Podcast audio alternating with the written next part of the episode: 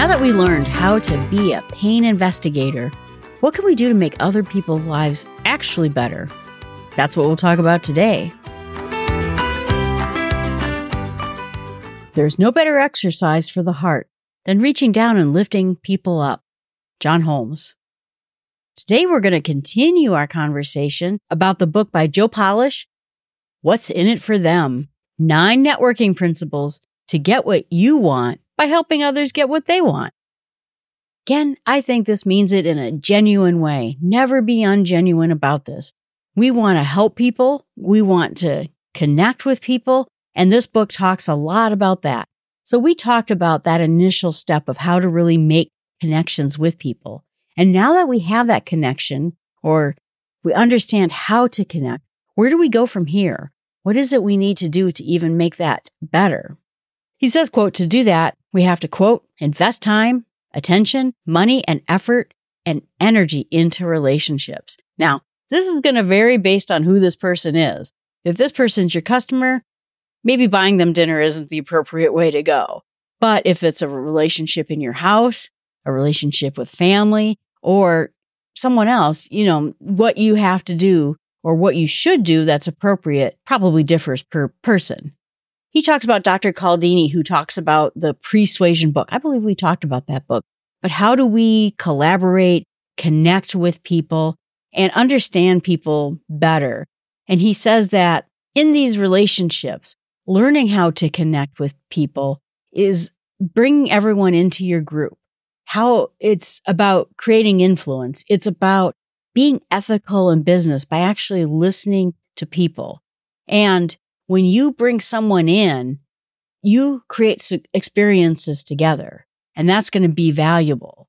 And in the book, Joe talks about even how relationships are an act of creativity. Sometimes we do have to be creative. I know we would love to think that every time we build a relationship with someone, we just look at someone and say hi. And then we listen to someone else and then they say hi. Sometimes they think that relationships are two people saying hi and you instantly bond for life. And that oftentimes is not how relationships work or how they form. Sometimes they form by very creative ways.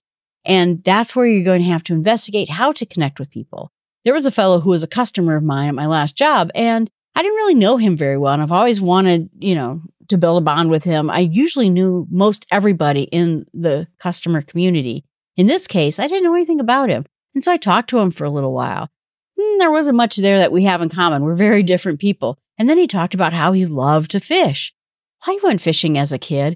And so I started asking, well, what kind of fish? Is it the ocean or is it in lakes? And we started talking about that and built up this bond. And every time we saw each other thereafter, he'd tell me all about the fish that he caught and new places that he went. And while fishing is not my thing, being outdoors is my thing.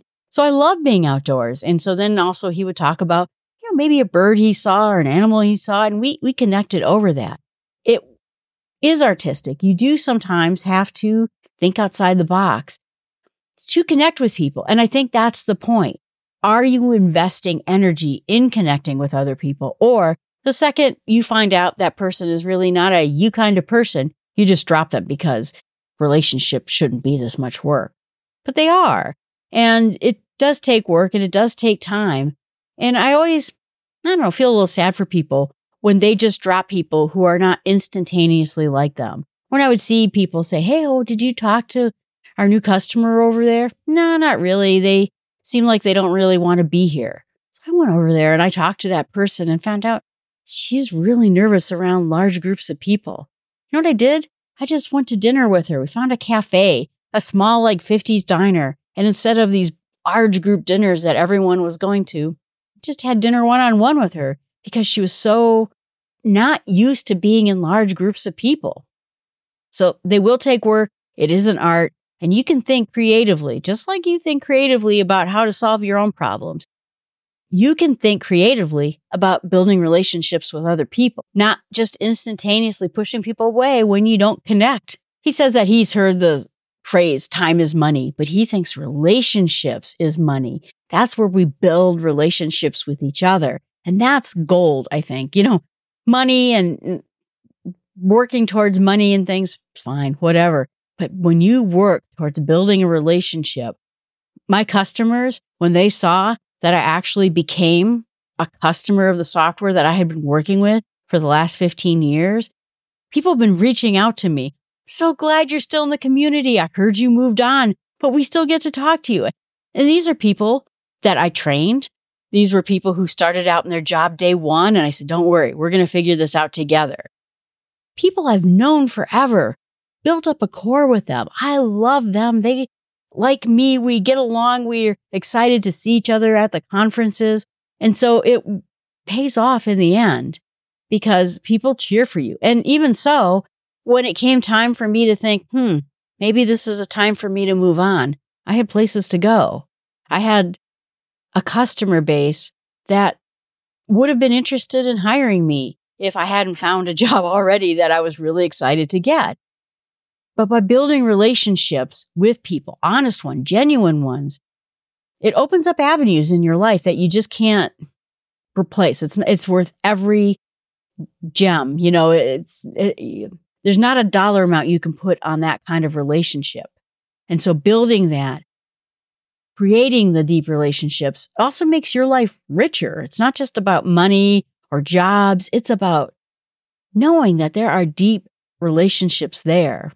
And so he says that when you spread positivity and love, I love that kind of concept and being there with people and asking them and investing in them, it's going to make, like I said, your relationships better. It's going to make your work better or whatever it is you're trying to do, but it's going to make your life richer for it. And then he said that you can go on and start creating, he calls the genius network, these people who are so valuable in your life, not just because they're an object to step over towards your corporate climb, but because they're people who are genuinely invested in you, just like you're genuinely invested in them. But he says there are some dangers here. First of all, you could get lost in them, you know, start doing what they say, losing track of your own goals. I mean, again, this is, could be a relationship that's not just work, but you start investing in people so much, you lose yourself. Maybe you get overcommitted or you work so much because now you have this tie to them.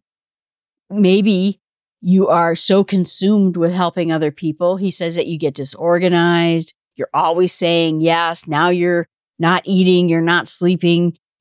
All the things can go terribly wrong. Also, he says then you might get into those situations where you get too close to the parasites, those energy vampires, and nobody's protecting you because they're awful people who are just coming after you. They are what he says are the wrong people who are being strategic and really not good for your life, not good for what you're doing. Maybe they're taking advantage of you. If you've ever had a boyfriend like I've had where someone is trying to get something from you that is a waste of your life and your energy and not worth the time, you can get into some dangers there too. So he says to watch out to make sure that you don't fall into any of these uh, traps with people because you still, again, just because you're interested, you're a pain investigator, you're not really going to turn your life over to other people. The next step is, is he wants you to figure out what needs to be solved in their life. What problem needs to be solved that you could help with. I've made mistakes in this where I thought I knew what the problem is. Like I told you, I thought that person wanted me to solve their problem when what they really wanted me was to talk to their customers and explain what went wrong. He also says then when you're thinking about relationships and you're thinking about building your own relationships, you want to think about who are the people you love the most and why. You know, one of the things I love are people who are honest. I don't like dishonest people in my life and I won't stand for it. I also like people who are independent, people who are doers, people who like action. That really entices me. And then people who have interest in things. They read interesting books, they see interesting movies, they go interesting places, they have interesting perspectives. And so as you start learning about yourself more, then you'll be able to learn about how to build those strong connections with other people. That'll help you do that. And then he says that once you start learning about people, start thinking about what you could do to ease their pain. I was looking at some articles when I started my new job. I hadn't been in a new job in 15 years. And I started thinking, what should a person starting a new job really do? So I thought, let's just find out. And so I looked at articles and it said, find out what your boss's number one hatred is. on the job and then go do that thing for them. That's pretty interesting because, in a sense, people are different. Like I said, the guy who knew tech but didn't know insurance. In my case, when I talked on my interview, I love technology. I love being invested in technology. I love showing people how great technology is. And when I asked her what kind of person she was looking in this job when I was being interviewed, she said, that, that's what I want. And I knew this was a perfect job because the thing that she wanted to get rid of, the technology aspect of it, because while she's in tech, she doesn't love it as much as I do. I do. And now we're great counterparts in that. So sometimes when you can figure out how to solve someone else's pain, it actually ends up being the thing you love doing. And now that's when things go really right. And then he says, you always should be the person who answers the phone. And think about who is always worth answering the phone to. There are places, like I said, in support. I'm having this trouble where I can't get anyone to help me. My server is not set up correctly. I'm trying to figure this out. I'm trying to get this stuff moved. No one will move my stuff. Oftentimes, I had people, and namely salespeople, not help me. And maybe they were helping me in the background, but they weren't emailing me and telling me they were helping me. Come on, man, answer my email. Why are you not answering my email? And then I had other people who were like, you know what? I know exactly what's going on here. Let's work on this together. It was just, you know, pluses and minuses in that product support world. And you want that person who's going to answer the phone. And you want to be the person who answers the phone. Because in the end, customer support, making connections with other people, building relationships with other people, it's all the same skill. So don't just think about it, well, I hate my job and I hate my customers. I'm not going to do that. This is about every relationship you have. You be the kind of person that you wish would be on your side. And so when I think of support and the fact nobody answered my tickets, nobody would answer my situations, no one would ever get to my work, no one would ever do the thing I've asked them to do, or even get back to me or answer the phone. That's where this is saying be the person who answers the phone. Because wouldn't you want someone to answer the phone call when you're looking for help, be that person. It's just like with my employee. I helped him with his insurance after I ribbed him a little bit because he was looking for help and was nervous about this insurance form. And I wanted him to see that there are times when he needs help that he should offer that same kind of help to other people.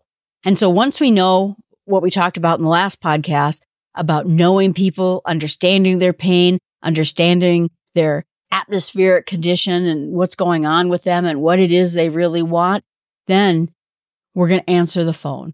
Good days, bad days, they're mad, they're happy. We're going to be that person who connects with them and is there for them, whatever is on the other side of that phone call or email or anything else.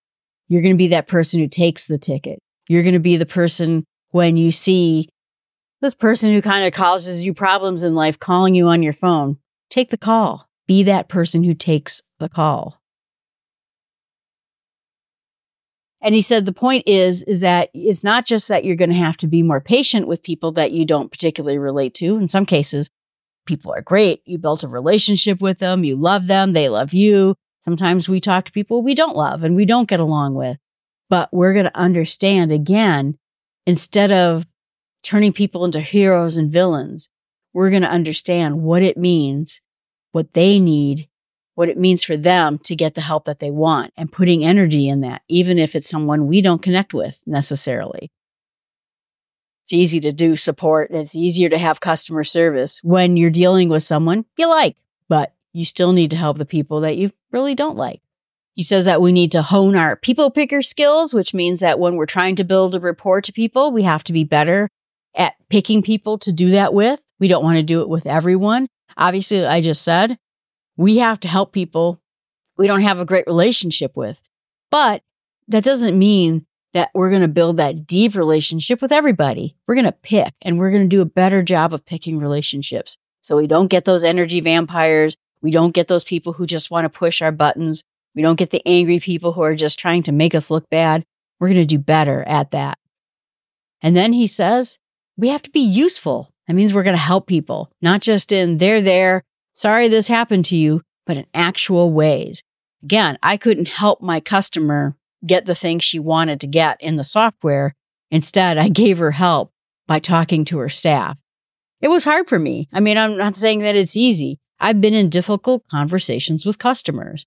I flew all the way out to a customer site and have someone say, well, you look like a nice lady and you flew all this way to talk to us, but I'm telling you right now, I'm not doing it. Oh, okay. But you know what? We talked to each other. We listened to each other, understood why it is she said such a thing. And even though we weren't able to see eye to eye on most things, she understood at least by the end where I was coming from. I was actually speaking for her company. And then I understood in her company, the people who were the leaders in that room understood where she was coming from. And so while we didn't get a solution that day, we, we started working towards one and it eventually worked out. Sometimes you're going to work with people you don't build a bond with, but either way, be useful to them, solve problems. And the only way you get there is by knowing what their problems are, being aware of what they need and want, and asking great questions, actually listening to them. You want to empathize with them, but don't go like so overboard they know you're fake. And figure out solutions that are something they can actually do. You want to offer solutions that meet whatever needs they're having, not just some sort of guidebooks in support. Oh, if they say A, you say B. That's not customer support. Oh, I'm sorry, ma'am. You're going to have to buy a new computer. I'm like, okay, we can't say that. This is back when I worked in, you know, other support days when I was in lower levels of support. You can't just tell someone, oh, by the way, go spend a couple thousand dollars on a new computer. There are other solutions out there that you can find for them. And that's what I think he's trying to say is go that extra distance to think about the real problem and not just sort of read something off of some menu of solutions. So my challenge to you is find one person that maybe you're a little bit distance with. Maybe they're at work. Maybe it's in a club or something you do and see if you can figure out by being a pain detective, by checking the atmospheric conditions, what makes that person tick. And then Start appreciating them, understanding them, and figuring out how you could be useful to them. All right, everyone, thanks so much. I appreciate you listening. Please remember to leave a review, subscribe to the podcast, and tell a friend. I am trying to grow the community so that eventually we're going to have more things involved in this podcast. But again, you can always email me at jill at startwithsmallsteps.com. You can find me on YouTube and on Twitter, and those links are in the show notes. And remember, our ability to make people feel appreciated, even those who are a bit unlovable, starts with small steps.